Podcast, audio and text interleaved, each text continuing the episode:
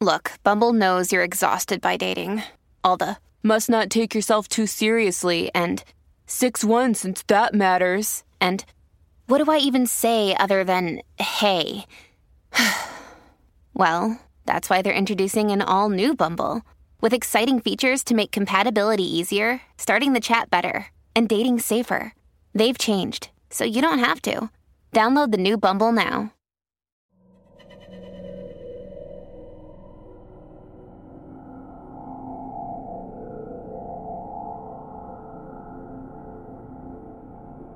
Welcome to Season 5 of Creepypasta Myths. I am your host, Andrew. Please enjoy tonight's creepy reading. Let's begin.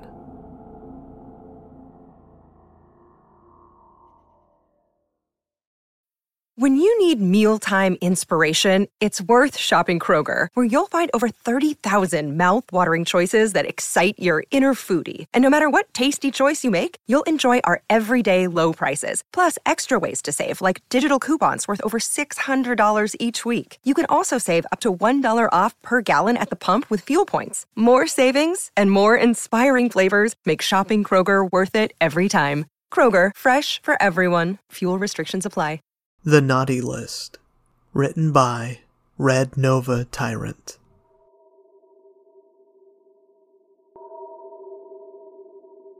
Twelve seems to be the age when kids start putting the heat on their parents about the truth behind Santa. I was certainly no exception to this rule. How were Santa's elves able to make that video game I wanted in their workshop? I thought Nintendo owned Mario, or how about the ever infamous visiting every house in one night question? That the jolly old man owned some kind of time extending device? Or perhaps the most obvious question of all how could he have lived for this long? A lot of people say he trains apprentices who take his place every few decades. Others claim he is immortal. As for everything else, magic seemed to be the universal lie everyone has agreed on. Whatever the case, I just went with the conclusion that it was my parents' doing. Of course, they deny it and claim ignorance if I confronted them, but it wasn't enough to dissuade my beliefs. So one Christmas Eve, when I couldn't sleep, as these questions danced among my dreams of sugar cereals and new video games, I decided to investigate the noises coming from my living room. This time, surely, I would catch my dad or mom in the act of stowing presents under the tree. At least then they'd let me in on the truth. But as I entered the living room, I saw a man before me that I, I did not recognize. He was dressed in red and white, with a slightly overweight body, and he wore a stringy, fake white beard. His hair, or what remained of it, was graying around the edges of his classic Santa hat, and his eyes were wide with fright as he dropped the present under the tree. Being the intuitive youth I was, I came to one of two conclusions. Either this was a home invader stealing my family's gifts, or this was the real Santa. I opened my mouth to scream, but the man rushed towards me and covered my mouth. Shh, shh, he said, putting a finger in his mouth, trying a smile. Tears began to roll down my cheeks. I was petrified of this man. Then slowly, he took back his hand and extended it towards me.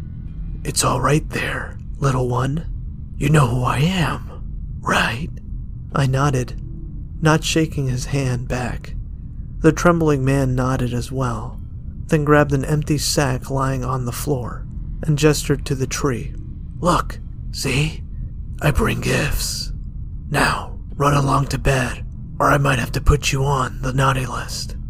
Regardless, I wiped my eyes and began to step back from the living room, trying to create some sort of distance between me and the stranger. The man simply watched, wiped his brow, and proceeded to approach the fireplace. I stopped and observed, confused as to how he was going to leave my house. But a blast of green flames erupted from the chimney, and the man fell back to the floor. I couldn't see his face, but I'm certain it was twisted in fear like my own. A massive bony hand spawned from the fire, and the arm that followed was draped in raggedy fur. Then another arm, and then the skull of some sort of wild creature with two large horns followed, nearly as large as the fireplace itself. The bones popped and snapped as it slammed its hands into the floor. The entire monster was engulfed in the flame, yet it did not seem to burn anything in the house. The monster declared, speaking to what I guessed to the man on the floor. No, Eddie shouted back. I, I did my part, see? 10,000 houses. Like you said, right? 10,000. I, I did my part. Yet you allowed a human child to see you. You know the rules. Look, I've learned my lesson. I'm sorry I made a mistake. Just let me go, please. I delivered all the. Let you go. Did you let that woman go, Eddie? I don't seem to recall you letting her go. This was your second chance, and you've wasted it. What are you going to do? Eddie whispered. I could make out his quaking figure being overshadowed by the creature in the fireplace. The next sound to be heard was a crunch, with a soft beginning and snapping finish. I jumped as the sound repeated a few times, finally letting out a shaky breath. I prayed in my head that it wasn't what I thought. But when the creature reared its head towards me, I saw the red and white pants hanging from its mouth as it chewed on Eddie's corpse, then watched it slurp up his legs like strands of spaghetti. I covered my eyes and tried to tell myself it wasn't real. It wasn't real. It, it wasn't real. And after a quiet minute, I peeked between my fingers to see the monster staring back at me from the fireplace. The pace of my breathing grew quicker and sharper, my eyes unable to escape the grasp of those empty eye sockets. Now, run off back to bed, little one, or else I might put you on the naughty list. My legs finally found the strength to leave, and I sprinted from my parents' room, diving into the sheets with them. There wasn't a trace of the event of the night before when my family went down to the tree the next morning. There was even a little note next to the empty glass and a half eaten cookie on the table. Have a Merry Christmas, Santa Claus. As much as I tried to take in the warm, comforting atmosphere that came with Christmas Day, I could not stop watching the fireplace, terrified that the monster would return. At the least, now I know the truth about Santa Claus.